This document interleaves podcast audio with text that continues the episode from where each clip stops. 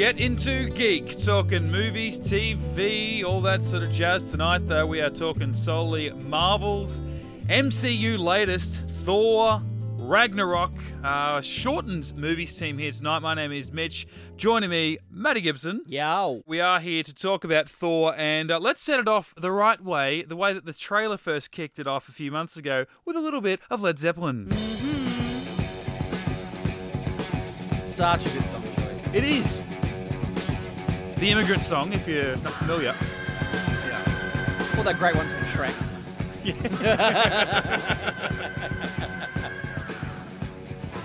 Now I've been I've played with this audio a little bit, so uh, Yeah. there's no lyrics You- in this except for the screaming there. But if you don't get pumped by that riff, chances are you may be dead.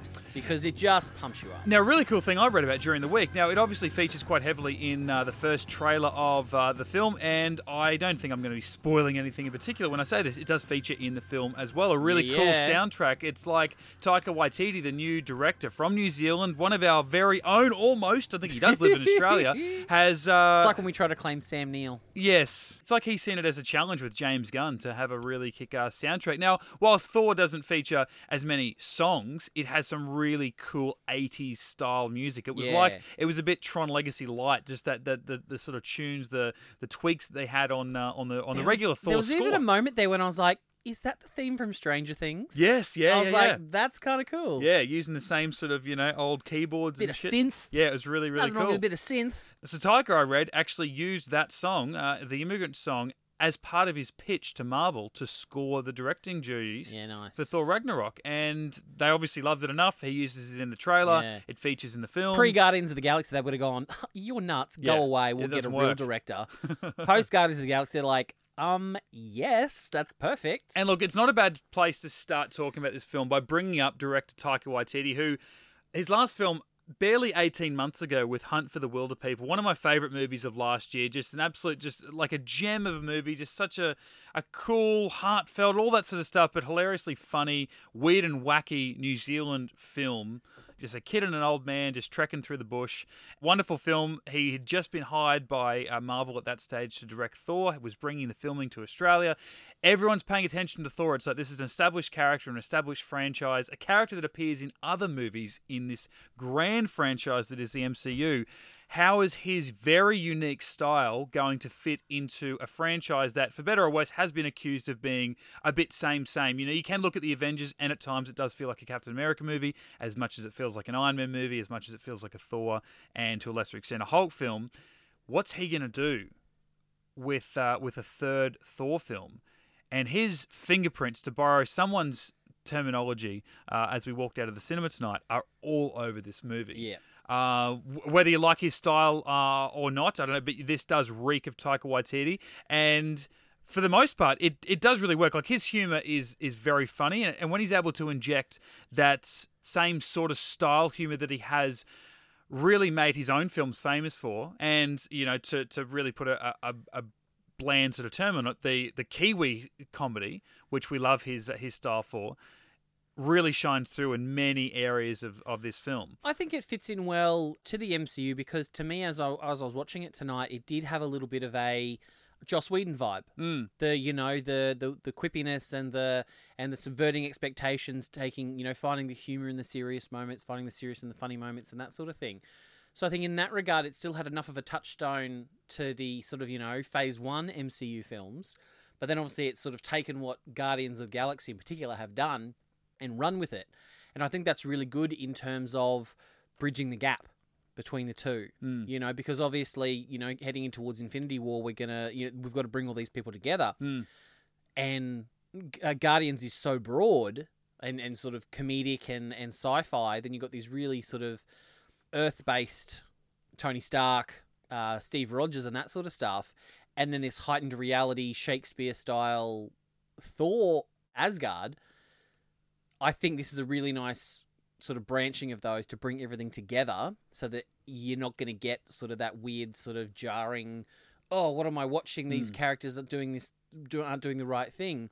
When they'll do come together in, in Infinity Wars. I think it's more evident than ever before how much of an impact Guardians of the Galaxy, even just the first one, has had on this entire hmm. franchise, the MCU, I mean. Yeah. Because that was the first real skewing away from what we came to know about the MCU, Yeah, and really it was, changing it up stylistically. Yeah, and you were able to, yeah, style and and and the tone, the comedic tone. You were able to get away from whatever the MCU was because it was set so far away from Earth that it could feel a little bit different.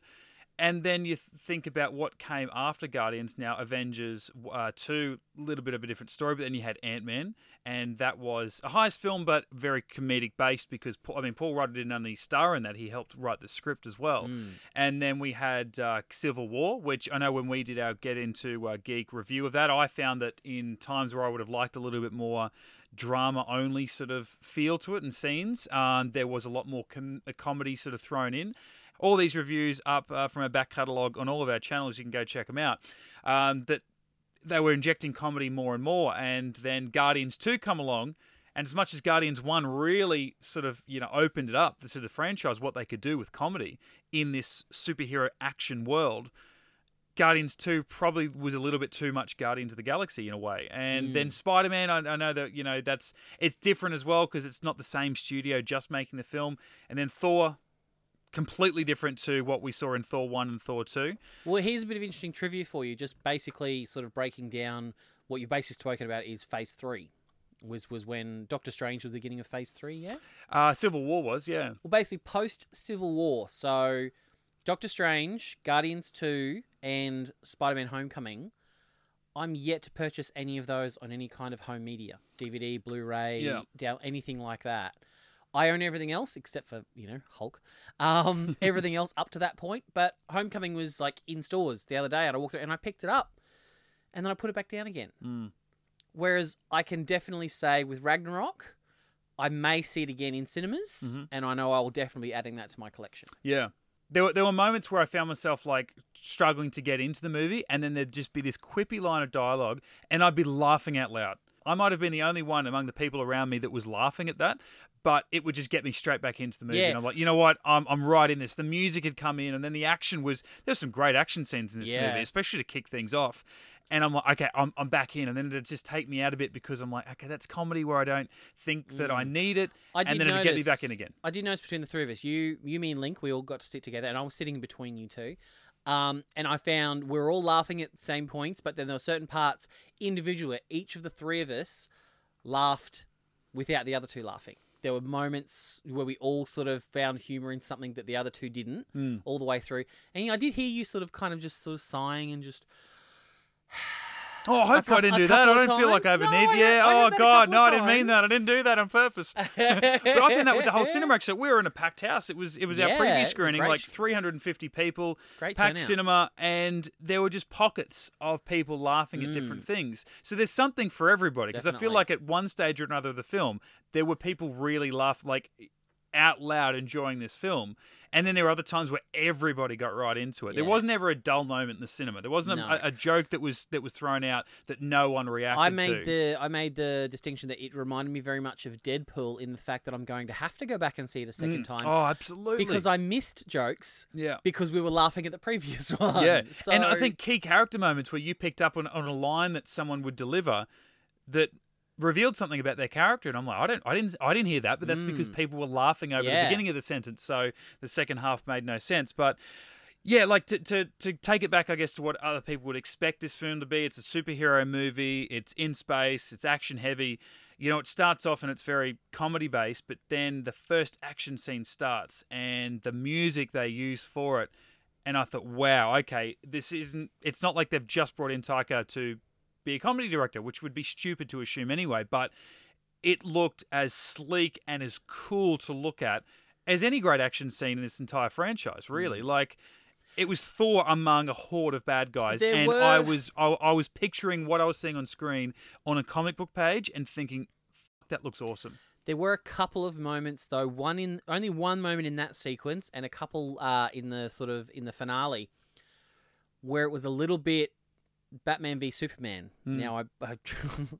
Oh, we Um, all know how I'm- you feel you about know, I'm- BVS, I'm, trepidatious, but just in the in probably the final render of the of the mixing real life Chris Hemsworth with the CG, you know, when he you know jumps up with the hammer to do a big you know thunderstrike or something like that. yeah, There was a couple of moments, and even however much I loved Wonder Woman, there were a couple of moments in the final battle scene of Wonder Woman that were the same, where there was this they lost their sense of weight. So there was one moment in the opening battle that did that, and a couple more uh, later on where I was like, oh, I think they should have just done another pass on that particular Mm. shot because it was very un MCU for me Yeah. because everything is always so polished and there's a there's a weight to to any kind of you know augmentation from CG and all that sort of stuff because they've done it so well in you know well Black Panther and um and Tony's Iron Man suit especially in Civil War you know when you see the behind the scenes and see how little of the suit they're actually wearing Yeah, it's set. incredible now to think of where they started too. Yeah. yeah To what they can get away with now. so yeah, there were a few moments there where I was a little bit, oh, I wish they'd done another pass on that. And there was a couple of moments, and again, I hate to use this this analogy, but a little bit Ghostbusters where there was just maybe one or two more jokes than was needed. Yeah. Just a couple, just a couple of moments that I was like, oh, we could have stopped at two, but we went Mm. to three. But other than that, geez, it was good. It was fun. Like it, it was a really fun time, and I, I just think it was such a, for me anyway. It was just such a such a deviation that I don't mind the tone shift, deviating away from what we've known to be to be Mm. I anything. think you have to to keep things fresh. yeah, and keep the plot moving. It's like, well, you look at us now compared to where we were 10 years ago. We've changed, we've evolved, we've grown. yeah, and I think that's what So I've got to I've got to accept a little bit because you got Thor who. I mean, I interviewed Chris Hemsworth at the, at the Australian premiere, and I said to him, you know, this is the fifth time that you're playing this character, or you know, at least, at least the third time uh, in uh, in his solo films. Is it any different now, or you just wake up and you just know exactly what you're doing? You know who this character is, and he said, "Well, no, it is. It is actually very different, which was a good thing for him because he, he actually mm. had gotten bored with what he was doing with the character. Yeah. And I can understand why, in a sense, because Thor is so serious and because he is putting on this sort of, you know, Shakespearean English accent and delivering lines in a certain way like that as well. And he has to sort of remain that, whereas you've got hmm. Tony, who's a little bit more fluid around him, and and even Steve Rogers, who is you know this goody two shoes guy, still has his struggles with is that the right thing to do? He struggles with being that nice guy, so that Thor, in a way, has had little room to move with who he is. But Yeah. that's what I love about that character, right, and how he fits within the Avengers mold. But I guess in his solo films, he does need to be able to branch out a bit more. So I appreciate them allowing him to do that. I just found from the get go of this film, from where we left him last time to now where he's just taking the piss out of everything Yeah. around him. I was a bit like, is that is that really who he is, and why has he? wh- What has happened to him in the last couple of years since we saw him in Age of Ultron that has made him loosen himself up in any given situation? I think that's the double edged sword of, of what MCU are doing in terms of the way they're adding so much more to compare. Like, if you compare what we're, where we're at now compared to sort of the first Avengers film, Mm. geez, we've tripled the the amount of sort of cast members and all that sort of stuff. Yeah. So what we've we've lived with these characters. We lived through Civil War and all these other movies, so we've seen these characters evolve, but we haven't seen Thor since Age of Ultron. Yeah, which And I- feels like a long time. I mean, it's two and a half years ago. Yeah, So April was- April 2015. Was that, that was 2014? No, 2015. So it's only two and a half years in real time, but Yeah. in the film, and this isn't a spoiler because I think they've revealed it in the in the lead up. If you're reading anything, it's been two years since Mm. Yeah. Age of Ultron for him that he's been traveling around. So we sort of pick up now. We don't get to you know. so it is hard for us as as watchers to go, okay, so what's he been doing for the last two years? Mm. We've missed all that kind of stuff. but I feel, yeah, it, it really does feel like a long time since we've seen him because Yeah. of the other new characters that have been So thrown in, like you said, with Black Panther and things like that. Yeah, and Ant Man and Spider Man, all Yeah, that sort yeah, of yeah. stuff. So the MCU has evolved, but Thor's had to play catch up. Mm. So we've kind he's kind of had to sort of you know run ahead and and you know get to this point, to, you know, and absorb. Even though he's not had any contact with the Guardians, and we've had two Guardians movies. Mm. Yeah, he sort of had to play catch up to get him into the right headspace to sort of be able to then interact with all these characters. So I think it will be jarring for some people, and it, it may be polarizing in terms of whether people love it or hate it. And you raise a good point about being a double edged sword where it's actually the longest we've had to wait between sequels for an individual character's films. Like if they make an Iron Man 4 next year, that's the longest.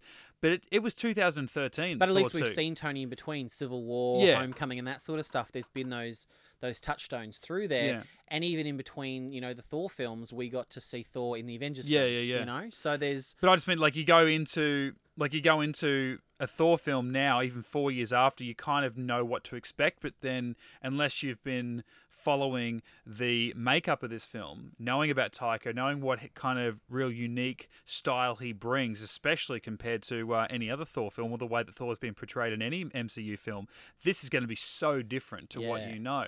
I would say it's personally, I think I enjoyed it more than Guardians 2. I think it was more successful in what it was trying to do than Guardians 2.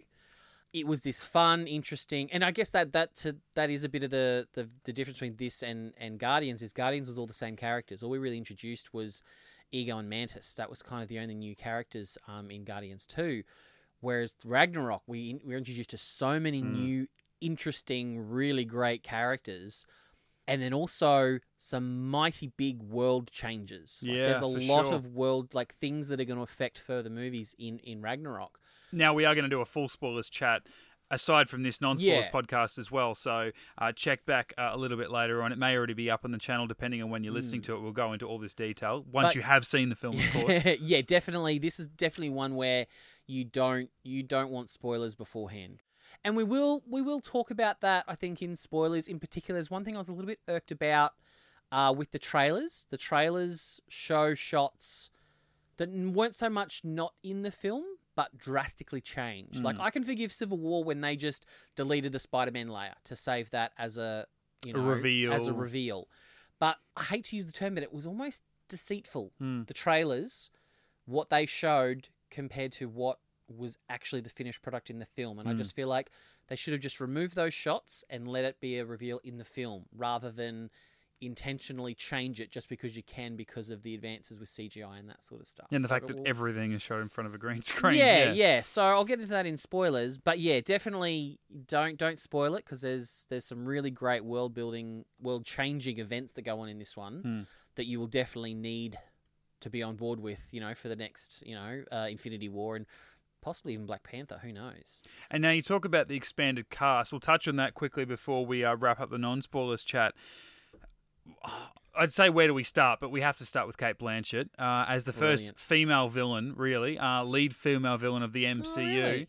And I don't see gender, mate. So Let's not go down that rabbit hole. Um, it was really fun to see Cate Blanchett having a lot of fun with this role. Like she's won an Oscar, she won two Oscars now. Like she Plus, doesn't. we've got uh, Gollum coming up in um, Black Panther. yeah, He's going to be the I mean, villain in that. hell, Bilbo was Bilbo? is is the CIA. You know, you know, help. The, the, you know, we're we're just mixing great Crazy. franchises here. Well,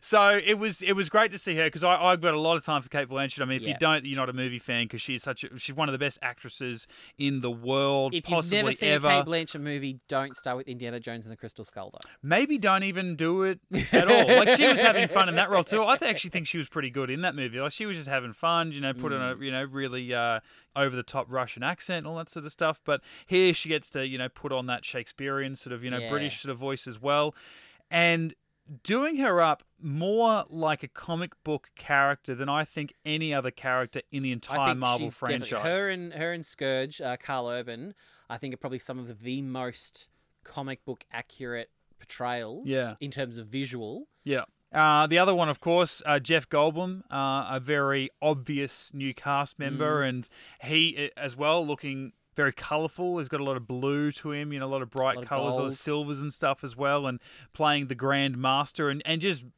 Goldblum. Well, the playing playing up. Jeff Goldblum in a gold Well, yeah, sure, you're right. It was very really. just Jeff Goldblum. Like I've not again read the comics. I don't know the character of the Grand Master, but I see pictures of him, and even the the the character that I got from the pictures, how menacing he looked. I didn't get any of that tonight, but No, I don't think there was no menace to Jeff Goldblum. mm. but, I guess geez, the there way was some fun. it was fun, and the way they built up his character in the world that he was present in. Explain why he might be the type of person that he was. So I was fine with that. We all go into his Mm. Yeah. connections if And you I don't, know. I don't in think you spoilers. could have a menacing Grandmaster and Hela in, in a film together. I No, think you're it'd be- right, yeah. it'd be too much mustache twirling. Yeah, yeah, yeah. So I think by by giving Jeff Goldblum the lighter side of, of he's still very much in charge and an adversary. Mm. By giving him more of a lighter, quirky sort of character, I think then allowed Cate Blanchett to do the very much more verbose, Mm. you know, mustache twirler kind of villain. Yeah. Which was so good. It was good. I still think, though, I come the end of the film, it, it does for me carry on the tradition of the of the MCU movies for ninety percent of them. She doesn't join the ranks of being one of the great villains. I think for the start of it, I'm like they're they're really they're really setting her up, and she had some great lines, some great action scenes. There were a lot of stakes. She posed a great threat.